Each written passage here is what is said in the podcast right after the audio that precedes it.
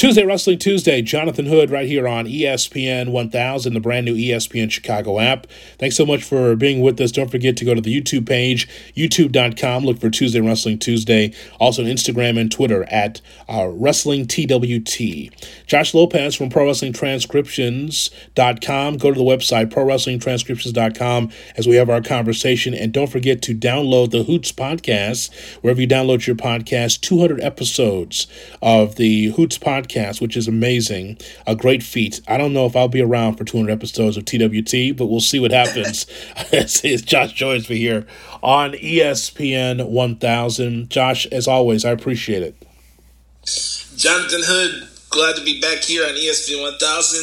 Let's have some fun, my man. Well, let's let's do that. Um, just a recap of uh, what's going on with WrestleMania. I I've always thought this that the number one focus for me as a wrestling fan, and again, my eyes are older than yours when it comes to this, is what's going on in the ring. And I just think that the the fans, even though it's great to you have fan support, the fans are not like what the fans were in the 70s or 80s when you really believed and you were loud. And as Jim Cornette says, throw babies up in the air and, and like getting really ups, you know, really upset or really happy about wrestling. But right. the focus for me is what's going on in the ring because I, I, I can't say I ignore the fans, but here's what's interesting. You've been to Raw and SmackDown shows before where the fans are almost like Japan. Not there's a buzz in the arena, but not necessarily cheering and booing like it was back in the day. So what's really the difference? I mean, like because because some fans are not gonna say anything anyway, so especially these Raw shows. And by the way, that's not necessarily on the fans. That's really on the creative and and getting the the fans involved. So right. so my focus as a wrestling fan with these trained eyes is man. The, the the the wrestlers are trash talking each other, which I like. I like that you can hear what's going on in the ring. So as I can't say I'm not missing the fans, but I'm glad I can be able to hone in on what's being said in the ring and and just the the the raw the raw feeling of the wrestlers in the WWE now.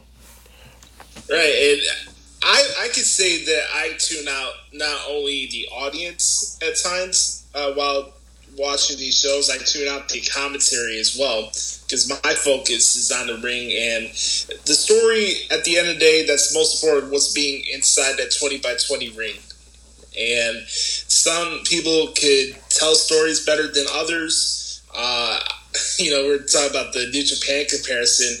You know, I was watching the match with Seth Rollins and uh, Kevin Owens over the weekend, and it would feel like while you're watching a Jay White versus Ishii match. Yeah. and Kevin Owens is Ishii, but he's talking, uh, he's cursing and stuff in Japanese. You know, that's the feel you got with it. Uh, if you can't really convey your story in the ring, that's that's not a good light on you as a performer, whether you're having good creative or bad creative. You know what's funny? It was funny to um, watch some of the wrestlers, and not all, but just some of the wrestlers try to relate to the crowd at the performance center when yeah. there's no crowd, and, and I don't. I don't um, begrudge them from doing that because this is how they were trained they're supposed to focus on their opponent, then look in the hard camera. Um, and so this is kind of what it is. It's kind of funny watching Nikki Cross try to clap her hands, trying to uh, support, uh, you know, Alexa Bliss, and there's no crowd. Uh, and it, it's okay. I understand that's what she's trained to do, but just understand, like, you know, there is no second gear with some of these wrestlers because they only train one way. You would like to think, hey, well, I got another play in the playbook here. There's no fans, so I won't even look at the hard camera. I just focus on the wrestling.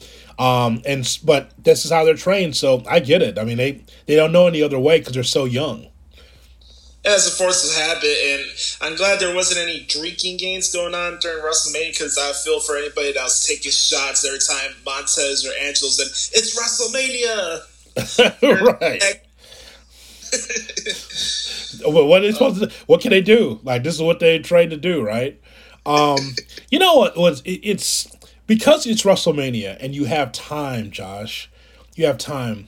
Cesaro and Drew Gulak was a kickoff show, and I'm disappointed it was a kickoff show because you know that's a 30 minute classic or it's a, you know, on any other show, but they only had like four or five minutes. And I'd, I'd hate to think that that's Cesaro's like WrestleMania moment against Drew Gulak. Um, but I, I like those two in the ring. I like I wish they had more time. But, you know, this is kind of how Vince sees Cesaro as that he's just a bit player and just not a guy that's going to be even mid card or main event status. And it, it goes back to Vince talking to Steve Austin right on that podcast where he yeah. talks about, you know, Cesaro's a disconnect. He's got to grab the brass ring, all this nonsense. Cesaro is great, but he just won't get, he just won't be allowed to get over. You know, that, that was a match that I thought could have and should have started night one. You look at the performance that Drew Gulak had um, at the Elimination Chamber um, in February against Daniel Bryan, and that how no, it was actually in March. How, how good that match was. They they I, I thought they stole the show uh, for the last pay per view, and I thought Drew had the opportunity to do that on the main show, but um, yeah, you, you you see how wrestlers are viewed in Vince's eyes more times than not, depending how long matches are or who you're paired with throughout the year. And we all know how talented Cesaro, Cesaro is. I, I always hoped that maybe he would move to just be part of regular part of NXT UK, but um, yes. I guess I guess there's a need for him to be on Raw and SmackDown, but I thought more of a better business decision would be for him to be a attraction for NXT UK don't you if you're Triple H, don't you knock on Vince's door? And he goes, uh, Vince, uh it's Bruce Pritchard's uh, impersonation of, of, Triple H, but it's kind of like Vince. Uh, got a question. Uh, Cesaro, uh, you're not using them, right? What do you mean, pal? Vince, uh, Think about it. Walter uh against Cesaro uh I mean, and and Vince, I don't give a damn. Take him, pal. Like that. That's if if Cesaro was full time on NXT UK, Cesaro against Walter is box office, is it not? Uh, it's totally box office, dude. that would just be unbelievable. Cesaro versus Joe Coffey box office. Woo! Now you're talking. Now you're talking, man. Um, some the matches that we didn't get to on um, are on ESPN 1000 on Tuesday Wrestling Tuesday. We're reviewing now just some of the things on the yellow pad I have in front of me. Josh, uh, so King Corbin against Elias. Not much of a build. No. not not really, and I, I, don't know what the future is in Elias. It, here, here's a question that no one's ever asked you. You ready for this question? Can Elias work? Uh, I mean, if you're if Disco if Inferno could be considered a worker, I mean, okay, because because clearly, if Elias has always got the guitar, it's almost like you're hiding him because the guitar thing is supposed to be like a one time thing, but yet it's a, it's an every week thing. Yeah, and, and so like I know King Corbin is one of the big, the best heels in the company, and he's stuck in this thing with Elias. I don't know who that helped this match in WrestleMania. I don't. Not only do I, I don't know where things are going with Elias. I don't know where things are going with uh, Corbin because he he won the King of the Ring last year. He had that feud with Roman Reigns, and then he lost at the Royal Rumble. I don't know if it's something where he needs to make a transition to Monday Night Raw or something like that. Uh, I don't see him going after a world championship anytime soon. So uh, that was one of the few matches throughout both nights that had a SmackDown or Raw feel as opposed to WrestleMania. Well, I don't understand like what Elias's purpose is if he can't work. Like if he can't, it's not the hockey talk, man. Right. Well, in hockey couldn't work either. no, I'm just kidding. I, I won't say that about Wayne Farris. By God, he could work. Um, John Morrison, Kofi Kingston, and Jimmy Uso, the latter match. You know, it's a it was a is a good match, Josh. I just don't know. I guess if you're gonna have three athletic guys, that works. And John Morrison ends up winning uh, the match. and we should probably break this down a little bit more. The Miz was in California, right? And so he wasn't coming for because of COVID nineteen. What's his reasoning for not coming? Yeah, he caught an illness over the taping sessions over the last couple weeks, so they decided to fly him out uh, back to California before they taped uh, WrestleMania last week. Okay, what do you think of the match? I thought the match was good. I this is not a slide on Kofi, but I would have had Big E in that match. Oh. Just have the little different variety of the wrestlers that are in that match. Um, I thought it was a nice opportunity for Jimmy Uso to get a little bit of a spotlight and what he could do. Honestly, there's so much similarities with the Usos obviously being twins. So how can one can stand out from each other from a wrestling standpoint? I thought this was a good opportunity for Jimmy to do that, and I thought he maximized his TV time, if you will. Yeah. Um, yeah. uh, John Morrison is a it's it's insane, man. I, I, there's very few athletes could do a tightrope walk and do an avalanche Spanish fly at the same time with no problem. no problem at all. um, you know, you can tell how happy he is to be back, and um, I, I thought that match was one of the better ones from night one, and obviously it's the odd dynamic because originally it was supposed to be a triple threat tag match, but I thought they made the the best out of their circumstances. Vince, uh, what are you doing with Kofi Kingston? Uh? What do you mean, pal? I well, he's from Ghana, West Africa. I want to put him on NXT UK. Uh. I want to put him with Oliver Carter. whoop, whoop.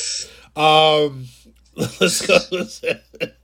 uh, the 24 7 championship. Could you imagine, by the way, a guy who actually is from, like, where is he from? Where's he is from Ghana, West Africa. He is from Ghana, West Africa, for real, right? And then put him yes. with Kofi, like, like, let me tell you what the accent's really about. Let me tell you what it's really like to be from Ghana, West Africa. Uh, that that'd be funny. Well, you put the two West Africans together. Uh. Um, the 24 7 championship. You know, people can get so up in arms about little things. Mm-hmm. Like Rob Gronkowski had to win something more than just being an awful host. He had to do something, right? So for him to be the twenty four seven champion, well, that's well that got to the bottom line on FS1 and ESPN Sports Center, and just it was a highlight on Sports Center for Gronk to win. So that was for mm-hmm. the media. I I get that. Yeah, I gotta give a shout out to Eric Bischoff for this comparison. Gronk was dressed up uh, in one of the suits that Pat Tanaka. Yes, Paul Diamond. Paul, Paul, Paul Diamond. Yes, it's true. He, uh, just if you got YouTube that, if anyone has not seen, that's right in my my wheelhouse there of the AWA eighty seven to watch Pat Tanaka and Paul Diamond, uh, managed by DDP at the time, the, the Paul Diamond jacket. Um, yeah, you know, awful. You know, you know, Gronk, Mojo, and Simon Dean would make a mean faction. I agree with that. I agree with that. Um, I, I, tell you what, you know, I mentioned uh, on our first broadcast, and again, you can go to the archives of TWT and go back if you missed. Um, Josh and I doing a breakdown of WrestleMania, and we're just going through some of the notes that we might have missed here even though Rhea Ripley and Charlotte Flair was my favorite match, a close second was Owens and Rollins. And I, even though I'm not a big fan of this Monday Night Messiah, boy, this is e- ECW in the past. They'd have to apologize for the religious whatever Raven said. I remember that. Remember when Raven had to apologize? Yeah. For putting was that Tommy Dreamer on a cross? Yeah, there there was a crucifying angle. Yeah. Yeah, so they like if this is old ECW, like Seth Rollins would have to apologize because like this is, come on, Josh, come on. I mean, it, on, I mean, is this is this Vince? God damn, you look like Jesus. Is this is this what what he's got Seth Rollins in Monday Night Messiah, a godlike figure against um, Kevin Owens? Like, I don't like the persona for Seth Rollins, but I thought that the match was one of the best. Well, I think a lot more people would enjoy the Monday Night Messiah if you didn't have uh, Jerry Lawler reciting every line that Vince throws at him every time Seth Rollins is in a match. yeah, yeah. I, it would probably get more heat that way, but um, I, I thought that match, and also I, I, I don't want to exclude that promo that Seth Rollins cut a couple weeks ago on Raw before WrestleMania.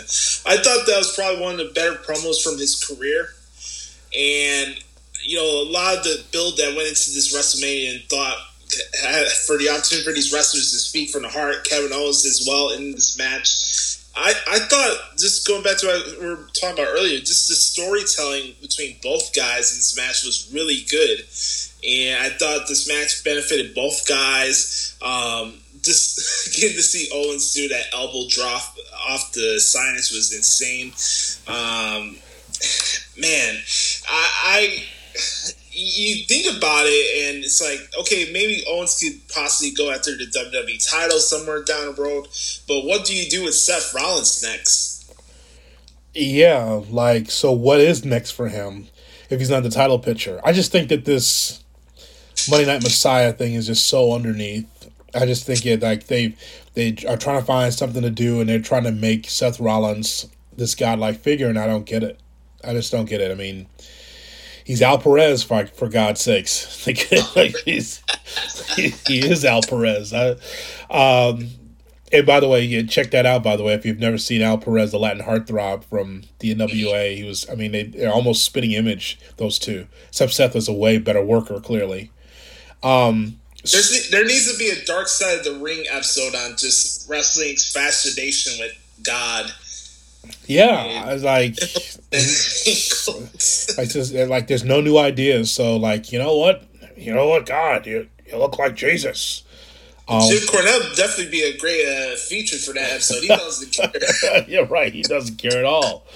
Um, so I want to go to the Boneyard match again with uh, the Undertaker against AJ Styles with you if I could, and I just, I, I um, we come to find out it's interesting to watch, but uh, sometimes I'm interested in, in who puts all this together. And apparently, you know, the uh, our our guy uh, Jeremy Borash has something to do with this. I found that interesting that he has something to do with helping out with this, uh, and a few others, right? Triple yeah, H. The, the report was the NXT crew uh, from Triple H. I think they also said that Shawn Michaels was a part of it as well.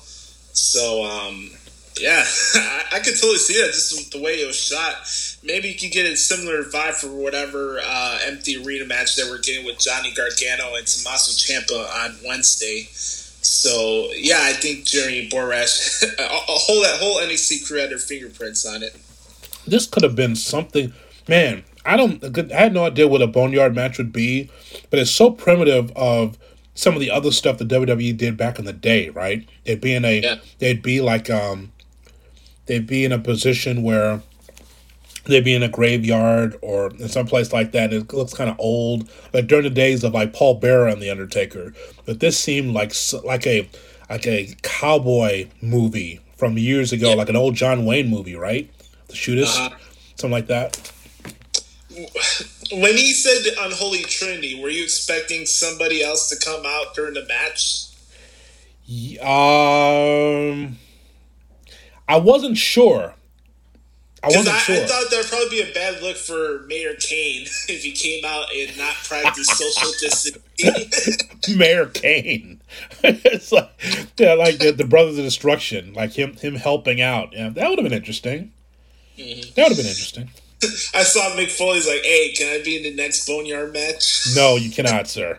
You're done. You're done. yes, do not come You're back. I, I know he's sitting there like, wow, I wish I could be part of like, no, you're done. That's enough. You know, anytime I see these cinematic things, um, I can just picture Bret Hart in the background. Oh, four out of ten. four out of ten. It was good, but the Undertaker's the shits. Something like that. You can't work anymore. God, that guy. If people, have, if you're not seen, by the way, uh, Bret Hart on this uh, Stone Cold Steve Austin uh, sessions on uh, the WWE network. Yeah. He just, you know, Bret. Bret can't help himself, man. He's just going to tell you what he thinks his truth is. Whatever he mm-hmm. thinks the truth is, he's going to tell you. Like, he, there's no reason to take a shot to Honky Tonk Man like he did. But he did. Why did he do that? Why? you know, he he he laid. I, I've heard some good burials of wrestlers before from shoot podcasts and all that stuff. But the stuff he was saying about Goldberg as well during this interview Ooh. was top tier stuff, pal. Well, you know, not everybody's going to tell the truth. You know, hey. so, and, and, and, that, and I know it's, it's, I know. Listen, Bret, and I love Bret Hart, but Bret is he takes himself seriously, and mm-hmm. you like to have a lot of wrestlers to take the business seriously and their persona seriously. Like Bret really believes he's a Canadian hero for real, for real, for real. Um, and I think that's it's interesting because it's completely old school. It's almost like 1960s thinking in wrestling, but this is who he is, and I, I like it because it's very unique. But God, just to, he took a shot at her. Well, you understand Goldberg pretty much ended his career, so I can understand why he's salty. Bret Hart will always be Bret Hart. I'm not going to use the Vince McMahon line. Screwed up. Bret screw Bret. you know, I was watching. Um, I was watching the promos that Bret and Vince were having before they had their match uh, oh. for Wrestle 26. Oh. There's like this one promo. Vince is hiding behind like a group of security. He's like, "You deserve to be screwed. You deserve to be screwed." I said, "Yes." It ends up being the worst, one of the worst matches in the history of WrestleMania. It's like I feel that, bad. That's definitely four out of ten. oh my gosh, it's one of the worst matches you've ever seen. It's just amazing. Um, so anything else stand out about night one before I go to night two? Anything else that we might have missed? I have a line here from the uh, Boneyard match that I wanted to read really quick. Uh, it's not it's not really long. Um, it said um, right here. This is from the Undertaker. You're gonna hurt my legacy. Stay with me, boy. I, I just loved how the like realism of the fight where the guys were just talking major, you know what to each other as if it was a real fight. Mm-hmm. That, that, was something I really enjoyed about the Boneyard match. But here's the line right here. He's like, um, "You you brought a fight more than I give you credit for, buddy." He's putting AJ over big time before he uh, drops him in the grave. So I I, I thought. Um, I was I was just really happy for Undertaker. Maybe a little sense of redemption. Obviously, the match was taped and all this other stuff that went on with the Boneyard match. But I, I just think for him personally, the Mark Calaway, the man, and also Undertaker, the person, needed this type of match and the reception towards it. And um, I, I, it was a pretty cool night. My line, um, the best line on that for me was "Please don't bury me" from AJ Styles. Oh. Please don't bury me. Now, think about that character, AJ Styles, today with the OC, and think about AJ in, in TNA. Yeah. It's, it's, it's, all about growth, man. It's about growth. Mm-hmm. It's about growth because the number one knock is AJ Styles is a bad promo. He can work, but a bad promo. Okay, well, yeah, give him something to work with. So they, so it was he was going to turn heel under Eric Bischoff, right? And he was part of that faction with Ric Flair and TNA. And he was never comfortable with that because he never thought saw himself that way. He wasn't that wasn't even close to who he was, being like the next Ric Flair. That's not what he wanted to be. And so you look at it now and it's kind of like, wow, that guy has really evolved into something special, but it it takes a while. You just can't just step onto a, on the stage uh, in wrestling and be like, that's the guy immediately uh, very few, very few. Even Kurt Angle, even as great as Kurt Angle was, where he got it, it still took him a while to kind of develop that personality. It's one thing to be able to just recite lines from Vince Russo and Ed Ferrara, but to really get into your character, that I mean, it, it took him a little bit. Uh, but he got on the scene and he matched the wrestling with the promo and the personality. And same thing with AJ. AJ is the best that he's ever been. He's better now than he wasn't even in Japan, quite frankly. He is, and it's a, it's a long cry from where he was. Uh, I don't know, maybe five or six years ago, where he had that weird affair angle that was going oh. on, and Dixie Carter. You know, I, am looking at these guys right now, like AJ Styles and Nick Aldis. You know, Nick Aldis had to deal with Mickie James possibly being run over by a train nephew with James Storm. Yep. So now he's the real, real, real world champion and my favorite world champion in wrestling right now in the NWA. And then you got AJ Styles going from this bad uh, affair angle, and then he has like a mopey haircut, mm-hmm. like he's coming off of Sons of Anarchy before he leaves uh, Impact, and now here he is having a WrestleMania match with the Undertaker. So uh, there was some progress and evolution from both guys that came out of uh, TNA. Thank God. Absolutely, absolutely. In night two, Aleister Black took on Bobby Lashley, and Aleister Black looks like he's work. He's guess he's being paid by the hour based on the the match with Bobby Lashley and then the match on Raw uh, this past yeah. Monday was like a ten segment match, um, which I'm really surprised. Shows you how short the crew is um, in in Orlando, but. Aleister Black and Bobby Lashley. So here's what's happening. Before our very eyes, we're going to see a breakup of Bobby Lashley and his quote unquote wife. You went went almost three or four months with this whole thing with Bobby Lashley and um and and his new wife. What's his new wife's name? Lana. Oh, with Lana, right? And so, and this whole thing with Rusev, that whole love triangle. And so now it's Bobby Lashley. It looks like that that's going to be a breakup based on what we saw on Monday Night Raw. But then I, I thought a really good matchup against Aleister Black.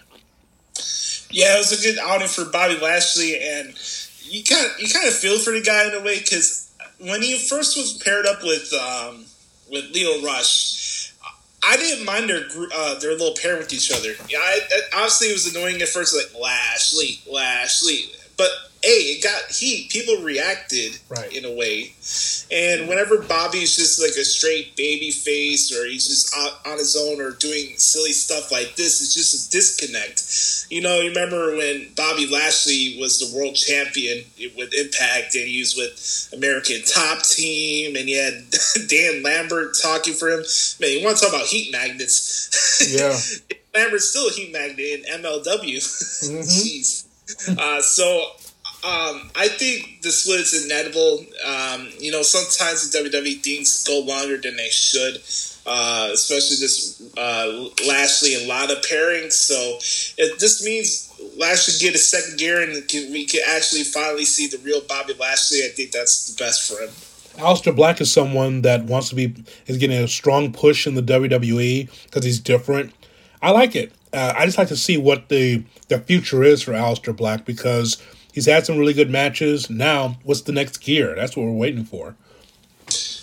I, I really love watching Aleister Black. Uh, I, Aleister Black was my favorite NXT wrestler before he came up to uh, Raw, and I was just I'm very excited for his future because obviously he has a presence to him just for the way he carries himself in the ring. I love the theme song and the entrance. Uh, he's not a Bray Wyatt character where you can compare him to the Undertaker, but um, I want to see what what's the next step for Aleister Black. Like, can you have a real personal grudge feud with Aleister Black?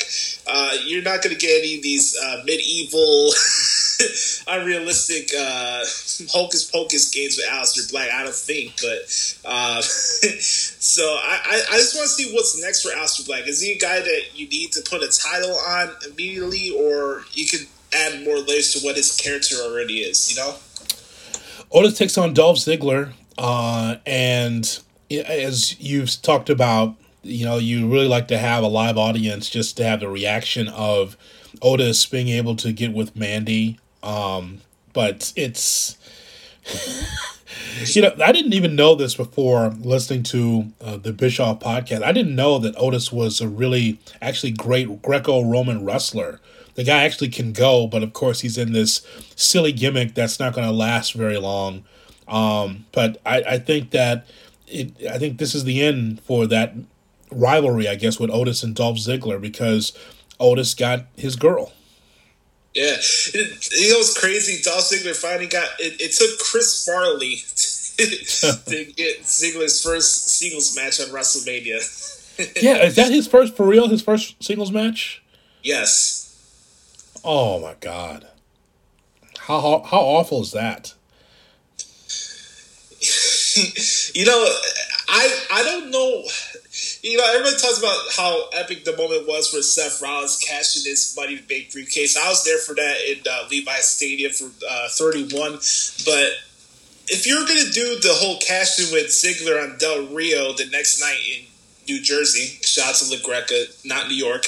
I don't want to pop a blood vessel right now, but like it, Ziggler was the money bank contract holder at that time when he had like a tag match or whatever, some random tag match with Daniel Bryan and Kane at WrestleMania 29. Why didn't he just cash the briefcase that night during that uh, Swagger Del Rio match? You know, yeah. thinking it back on it now, but uh, uh, it was what it was, I guess. Bad bad booking, pal. That's why. you know, kind of like Randy Orton, Dolph Ziggler is one of these guys that I just think he's just comfortable in the position he's in. Like there's mm. there's so many. Like you, I could give you seven out of ten wrestling fans that would say, yeah, you know, if Dolph wrestled someplace else, he would be the man. He'd be the world heavyweight champion. I just think that he considers this a joke. Like he's serious about the profession, but just kind of like, look, I know what I can do. I have natural ability.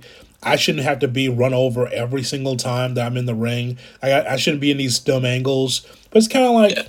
you know, for for him, it's kind of Josh why Dolph Ziggler's like into into comedy and being a stand up comedian because it's kind of like, well, if I'm gonna be a joke, I might as well just enjoy myself. It doesn't matter what program I'm in. I'm sure he's not even knocking on Vince's door.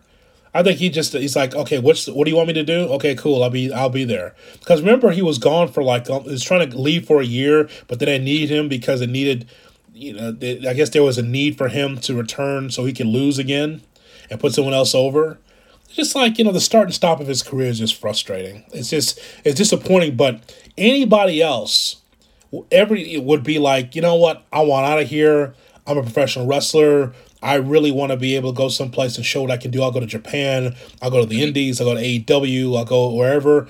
But Dolph's kind of like, you know, just pay me, pin me, pay me. He's like he's like Al Snow, doesn't care. Seriously.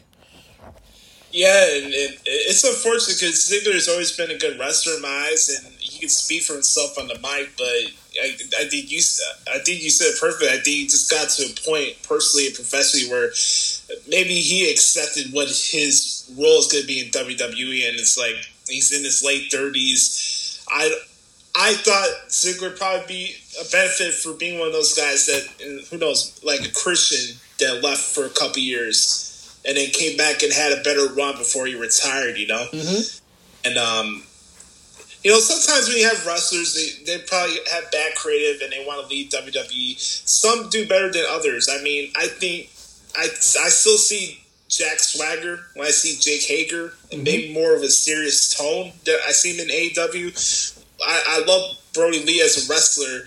I just don't know. It's like it's, it's odd. Where not only with him being tagged with the Dark Order, but their group their attention was on healing people and then Brodie Lee comes in, and it's just a Vince McMahon impression skit. Like, I, I, I want, I want to see these other performers do well in other companies, but you need to form your own identity. I, I don't know what Brodie Lee is doing, adding more publicity on his former boss. What, what, what character does that for him in AEW? Well, what did I tell you when AEW started? Do you remember what I told you? Yes. I told you never, ever let the boys run your company. Boys and creative is a bad decision. This is no, but the boys don't let the boys run your company. Uh, i.e., Kevin Nash, WCW. I.e., Jarrett, Jeff, uh, Jeff Jarrett in yes. TNA. Don't mm-hmm. let the boys run your company. If you don't have the final say, it's one thing to say yes, yes, yes, yes as a boss, but at some point you have to have a vision. It's not the boy's vision, it's your vision. See? So mm-hmm. so, so it, it will it will not come to to to fruition now on April 7th. Let's take a look at April 7th, 2021 and see where we are. But right. but but that's but that's the that's the lesson. The reason why I know is because I've seen it. We've seen as wrestling fans. Yeah, like Vince is the is the best at what he does is because all for better for worse, and sometimes it's worse, especially as of late, it all filters through him. But you yeah. have but you cannot run a company with just you know, with four or five different bosses and four or five different ideas. It has to be through one person. Tony Khan is a wrestling savant. Cool. But if be as a wrestling savant, he can he can go into the archives of things that he's seen and be able to put it out on his programming now. Meaning his programs, meaning there's um, there's certain angles that he wants to have portrayed again on his wrestling show. But see, the thing is, is that when the boys come to um, the table and say, "This is what I want to do," and you say yes, okay, now you put it on TV. Now it's kind of like, okay, so who is this for? Are you trying to pop the boys, or are you trying to pop the audience? You're trying to pop YouTube, or you're trying to pop TNT? There's a difference. There's a difference. One's ratings and one is clicks. What's what's what, what's your what's your company for? Your company for ratings or is it for clicks? That's the question. Right. There's a difference from popping Twitter and popping uh, television ratings. That's why you don't see me pop Twitter very often. Yeah, because because because? I'm because I'm here for ratings. See, there's a mm-hmm. difference. There's a difference. Right. But clicks don't get me paid. Um, uh, ratings do from from my business. So you know that it's a longer conversation, but just you know, um, I just know you had to take a side, side swipe at AEW. I don't even know what we got there. Uh, but uh, but anyway, no, nonetheless, not a swipe. I was talking about. I was making the comparison of how other other wrestlers go to different companies. oh yes, that's how we got there. Yes. Yeah. Um. So Dolph Ziggler. Um, you know, it, he just similar to Randy Orton. I get my point was like with mm-hmm. Dolph Ziggler and Randy Orton, like they're getting paid a ton and sure, there's plenty of money to be made in the WWE, but it's just like, you know what, pin me, pay me. You know, just like, you know, Dolph Ziggler could go to AEW now and light it up. He can go to any of these other uh, shows and just be the man. He can go to Japan, but it, and but Dolph is just they're just not going to put him in that position. And whatever heat in the back, and it's not like John Cena's back there or whatever, you know, uh, issues that um, Dolph Ziggler's put out there on social media or interviews before, that should be something in the past. He should not be buried for his life. But that, but this is where he is. This is where he is right now. He's he's a step above the twenty four seven title. That's sad. I'm just I'm just saying. Um, so what what does the company see in Austin Theory so quickly? That's a good question. I'm still trying to figure out. Um, I know how good of a wrestler he is. I've seen him wrestle and evolve. I know this guy has a lot of potential, and the guy scratches uh, surface. I mean, I, I, think he just turned 22 last year. They always mention that on commentary, so I I think he's he has a good potential.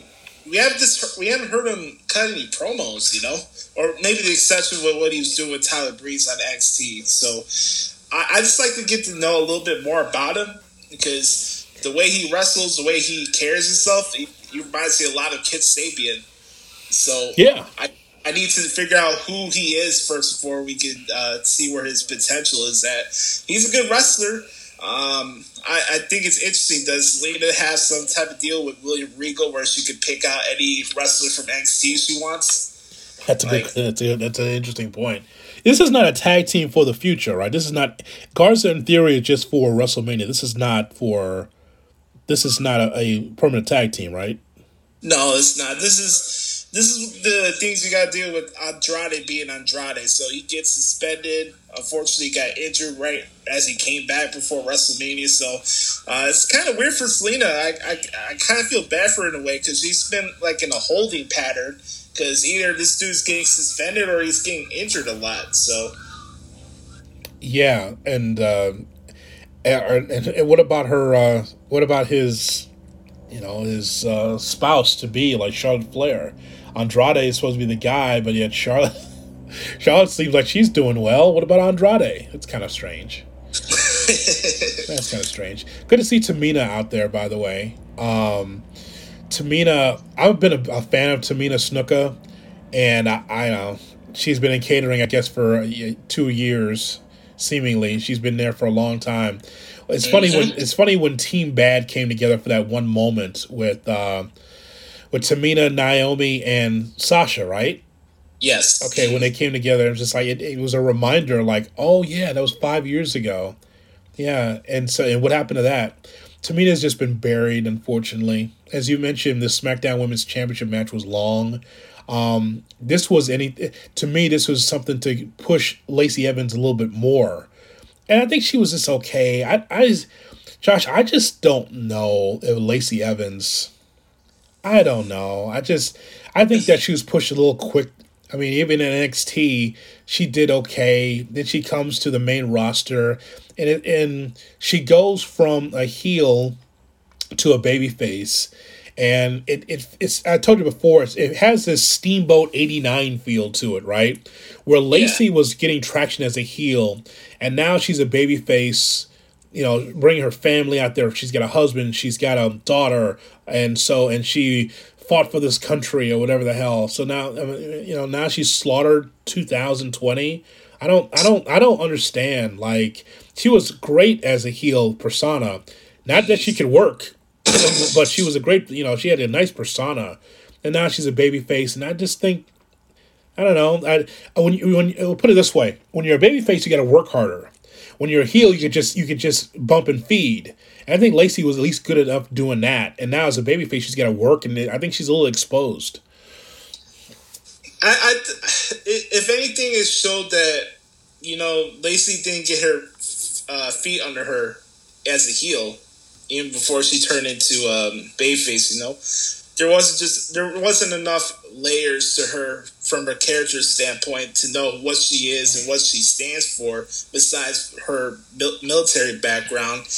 Like we don't know that much about her. Uh, i mean they did like one interview on her with on the bump i think and she was talking about uh, growing up um, with bad parents and very toxic um, childhood but we never we never hear talk about it that much on television before she turned to babyface. Uh, like you said, a lot with with Lacey Evans been maybe too much too soon. Yes, and you know Jay White was able to adapt with that in New Japan because I know you were saying that things were going really fast for him as well a couple years ago, and he was able to. Uh, with, with a fine tune comb, figure out what he was going to be in that brand, and I I thought I just wish we saw a little more of what Lacey Evans was as a character as a heel before this turn. So I agree with you. Um, just I just thought that was just interesting. The um, let me scroll here. Anything else that's the, the Firefly Funhouse, man. The, I mean, just I don't know. Was was that good? That's good shit. Did that um was that trending? I think it was for like two minutes. oh man, I wonder. I always wondered. I would be the fly in the room to see Vince once he sees the finished product of that, because we understand that that John Cena and Bray Wyatt had a lot to do with that Firefly Funhouse, and right. the, I don't know what Bruce was going to bring to the table, but it was. But apparently, what he had, his final thought John was like, "Nah, we're gonna do something totally different. I don't know what you're doing, but we're gonna do this." And so, as I mentioned, it was not a match; it's just kind of a happening. But I just, I always wonder what Vince thinks of the finished product. he's, he's got to be laugh. He's got to laugh. At, he's got. He's got to laugh at his parts, right? I, I we, we all we don't know Vince is probably unique of all unique type of people. So the way he can think about something is probably more unpredictable than what we initially think at times. You know, um, I you gotta laugh at yourself sometimes. You know, and the impression for the pop Vince and like uh, the beginning part of that uh, that scene is like, do you have enough ruthless aggression to reach for the stars? And I, I, guess they're trying to go for like, are you going to do everything you can to be the face of the company and blah blah blah blah blah. Try to tap into people's behind the scenes perception of John Cena being a Vince McMahon ass kisser, you know. Uh, so I thought that's what they were going for in the beginning, and then uh, just how the whole sequence went from going back to Bray's beginning and John Cena's debut. It, it, it was really funny. Uh, I, I I think the one scene I could have done, not without. I just don't know what the Saturday night uh, main event tie was for. Was that to compare him to Hulk Hogan? Was, was that what they were going for? Yeah, I think so. I think so. And by the way, that Saturday night's main event with the the, the blue big blue cage promo. Yeah. Best promo John's ever hit. that was a that was a pro wrestling promo. Both of those two. Yes. I was like, wow, this is the eighties. Let me you, tell you, you can tell you can tell while watching this that Cena probably had a blast putting this all together because he was like one of the main creative guys during that um, Southpaw regional wrestling skits they would put on occasionally. Yeah. So it was funny, man. I I and uh, I enjoyed. I just think I love to see what Vince thought of that. You know his parts on that, and that whole that whole speech where where's that ruthless aggression. Um, Yeah. that I think Vince gave him told him that. I think that that is something that Vince has told a number of of superstars in that company. It's like you know I need that, especially during that time. Mhm. And I'm yeah, that's probably more real than you and I would ever know. Reach for the stars, damn it! Pow! I believe it. Yeah, I, I believe it. And that, uh, and just seeing Cena in that uh, that outfit, by the way, uh, that that when he first came on the scene against Kurt Angle, and now Yeah, look at him was- now. I mean, he's just it's the same body type. He's he's actually stronger now than he was back then. That, that moment happened here. Yeah, that was in Chicago, right? yeah, I think I think that was the first SmackDown I went to. Uh, that, 2002. Yeah. I just just to see John Cena. He, Cena was ready to turn heel. He was ready for it, man. There was a point in the middle of his career where where he was considering it, and Vince was like, "Yes," and and John sprinted down the hallway, uh, whatever building they were in, to try to change the music up and to for him to have his new outfit and everything, and then Vince pulled a plug on it. And you know what that is? That's a lack of creativity. Because Yeah. if, if John would turn heel and then turn back babyface, it would have been great for his career because at least he was able to dabble into it. But people are hating on John anyway. But here's what's funny: it, it's it's a actually it's an hour podcast to itself. What if John Cena turned heel? How would that uh, how would that work? We'd have to look at the rosters and everything else. But Mhm. but people were booing John as a babyface. Would they have cheered him as a heel? That's the question. I don't know the answer to that. Mm-hmm.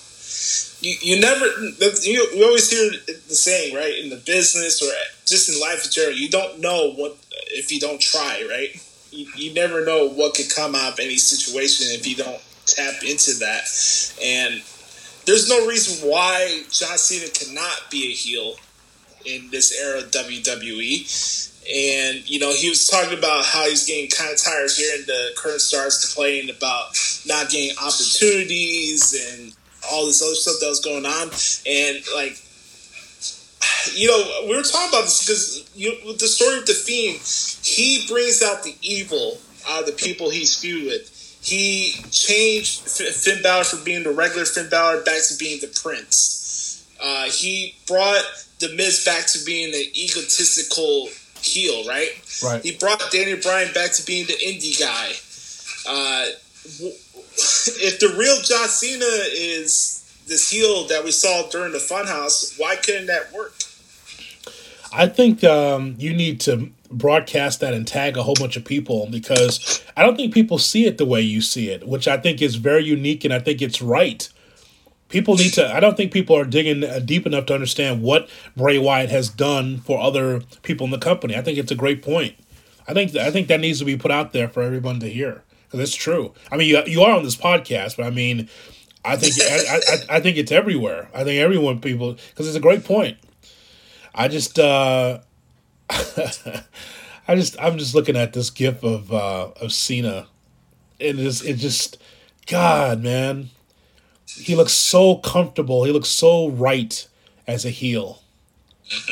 God, it would have been, it just it just blew me away to see that. Ah, God Almighty, what what kind of money could have been made with John Cena heel merch? Jeez. I put a, I put a picture on my Instagram. Um, you guys can follow me on there at Joshy Lopez ninety four. Um, I put a picture of John Cena dressed up as Hollywood John Cena. Uh, he's doing the entrance on a, the Nitro stage. Yeah. Just, uh, like you said, it, it looks like it would work well right now. God. man, the the creative outlets and opportunities you can go with this angle or whatever's next that we see for John Cena it's endless. And I think that's probably the main thing I took away from this Funhouse match is that yeah, the Fiend basically just took out John Cena. So when he comes back, what do you expect? Be funny. Like you, you want him out there now. After after that, what happened at the Firefly Funhouse? Right. You, and everything's closed down in Hollywood too. You're not making any movies, right? You want him to roll out there now as a heel. It's just like it's like the Cena Army or whatever the hell. And it's like Cena doesn't have to. He doesn't have to work every week, but he just have like this group of guys. You know what? That's the. You know what? That's the. Um, we just come up with something that is the answer to Brodie Lee, right? Mm-hmm. Brodie Lee is, is is say for instance, um, John Cena comes out there and they think it's the same John Cena, and it, it builds every week that John doesn't seem like he's the same, and then John is in a heel starts a heel faction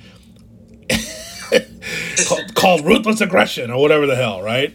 And but but but John's kind of like the manager slash kind of uh, um, wrestler in that faction.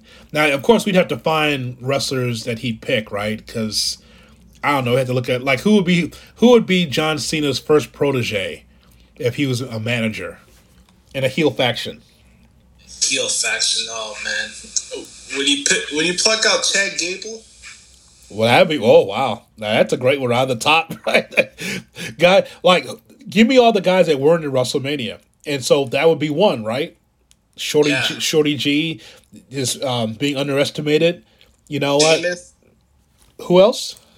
Sheamus. They have a history with each other, so that would work. Who else? Oh man, I like to keep it to three or four guys since Cena's the ring ring leader, right? Yeah. Um, I could say Ali, but the only reason I'm saying that is because um, they had I remember this WrestleMania 34 a couple years ago. Uh, John Cena was in the crowd watching Ali uh, fight Cedric Alexander for the cruiserweight title, right? Right. And Cena could be like, "I saw this town before any of you guys saw it." Ah. All right. So what's up? so? Give us a go through the list now. We got Shorty G, Ali, and who else? Sheamus. Who is that? You, you don't know Sheamus? oh, Seamus. Uh, I guess. I, I would say from the like a big heater guy, they have history with each other with their rivalry. Yeah. Like, it's out of respect. Who knows? Like, I don't think it's the worst idea to put on there. I, I, don't think Roman Reigns is going to be in the faction. I don't think I don't, Roman. No, I don't think he'll be either. Sheamus. Sheamus is interesting though. Like, is there a different gear with Sheamus too? Like, like in a in a Cena heel faction, what does that look like? Like Cena, Cena heel faction gets Shorty G, Ali, and I, I boy, I mean, you know who'd be good for that? Who? Bad News Barrett. oh, absolutely, absolutely. So I like that. I like that as a Cena heel faction. Those guys would be over, and they would just like run roughshod over the company. You could do so much from a production standpoint with that, so it looks different than everything else on Raw and SmackDown. Have it produced. Eh, you could really do some stuff there. Make it real dark. Yeah, we got we got a new segment for our show now, hoodie. We bring out the pencil. right, exactly, exactly. Like no more bright colors for Cena. They would all be dark. I think that, that's the other thing with him wearing the NWO stuff because he's always wearing these gaudy, bright colors, and for him to wear something dark, would be it, that would just be tremendous. Yeah, and Cena could dust off the old mob suits that he has. Right, right. Cut think, the hair. I Maybe think, wear a, a, Al Al Capone hat if he wants. All right, John, you're gonna do this for for a year, twelve months. Let's see what you really got, pal. Yeah, and then like you know, and then like you if you want to add more people add a woman to it you can add a badass woman to it that's undervalued underappreciated yeah you could do some stuff with that liv morgan liv morgan paul heyman loves liv morgan. There's a clear that's his new barbie blank. That's his that's, yes. i believe that because he loved her. More moves. Oh more, oh yeah way wow more moves. Yeah. Liv morgan. I think we have a good got a good list here. Liv Morgan, Ali, Shorty G, uh, Chad Gable, and uh, Sheamus as the Cena heel faction. Ladies and gentlemen, the uh, TWT tribe, let us know if you guys would like that faction. I like that. That's good. That's good shit. well, my friend, um, uh, tell me what's coming up next on the um, the Hoots podcast. Coming up this Thursday on the Hoots podcast, I'm celebrating 200 episodes of the Hoots podcast. I started this podcast a week after WrestleMania 32 in Dallas, and this podcast has been a uh, passion project of mine since I've been in the industry since 2013, and you know, getting the opportunity to learn the ins and outs of this. Um, fun and strange and wacky world of media. Uh, learn a lot, of course, from um, Hoodie, and Hoodie was one of my main teachers from the Illinois Center for Broadcasting, now the Illinois Media School. And um, Hoodie is um, played a big part of where I am today. So I'm forever grateful for you, my man, for everything you taught me throughout the years. Um, you know, I I took this podcast as an opportunity to try something different and bring it to a different realm of wrestling podcast where most of the shows is breaking down every single segment from Raw and SmackDown. I wanted to add some different elements to it, kind of talk about like what we're just doing right here with the John Cena faction and try to tap into the deeper layers of stories that people don't really talk about because there's a lot of things in wrestling that go over people's head because they're focusing on what people are saying on Twitter or other stuff. They're distracted by other aspects of life. Uh, with the opportunity that I have for making transcripts, I can bring these bigger picture thoughts and have some real nuanced conversations about pro wrestling instead of coming on every single week and popping a blood vessel or something that I don't like. You know, so uh, the Hoots podcast is basically a podcast about brotherhood. And I bring my friends that I met throughout the years, especially Hoodie, and we just talk about uh, a brand of entertainment that we love and we have passion for. And I also talk about mental health. I talk about sports, Chicago sports, and share my love for music. And it's a it's a variety podcast. It's not close to Colt Cabana's uh, intro line for Art of Wrestling not a personal journal in the daily lives of professional wrestlers, but it's a podcast that I'm deeply proud of as I continue on with this transition of my career in professional broadcasting and uh, the fact that we've been able to reach over a million wrestling fans in the last four years uh, is really humbling. So I thank you guys for the support. Uh, we're celebrating four years of the Hoots podcast coming up this Thursday. It's available on all your favorite podcasting platforms. You can look, but you can't touch. oh, sorry. All right, my friend. Well, again, don't forget to go to prowrestlingtranscriptions.com and uh, Hood and Lopez with you. Thanks so much for downloading Tuesday, Wrestling Tuesday. So long, everybody, from the Sunshine State.